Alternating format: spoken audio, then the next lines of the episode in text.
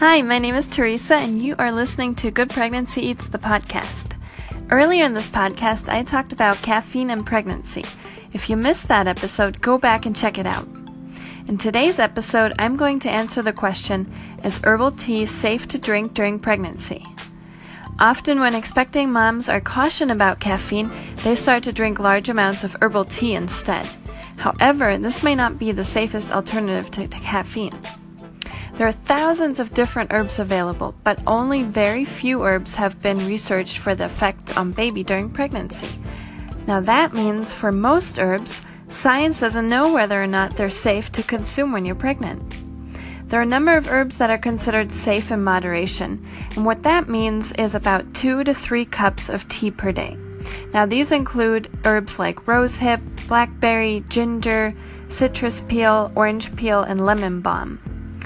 There are also a number of herbs that are potentially harmful during pregnancy, and those include aloe vera, chamomile, ginseng, comfrey, ginkgo, and cohosh.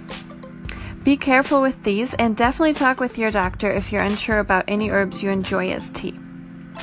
In this episode, I discussed herbal teas, and I want to say thank you so much for listening.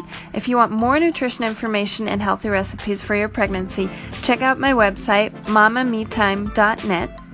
Thanks again for listening. My name is Teresa, and I'll see you in the next episode.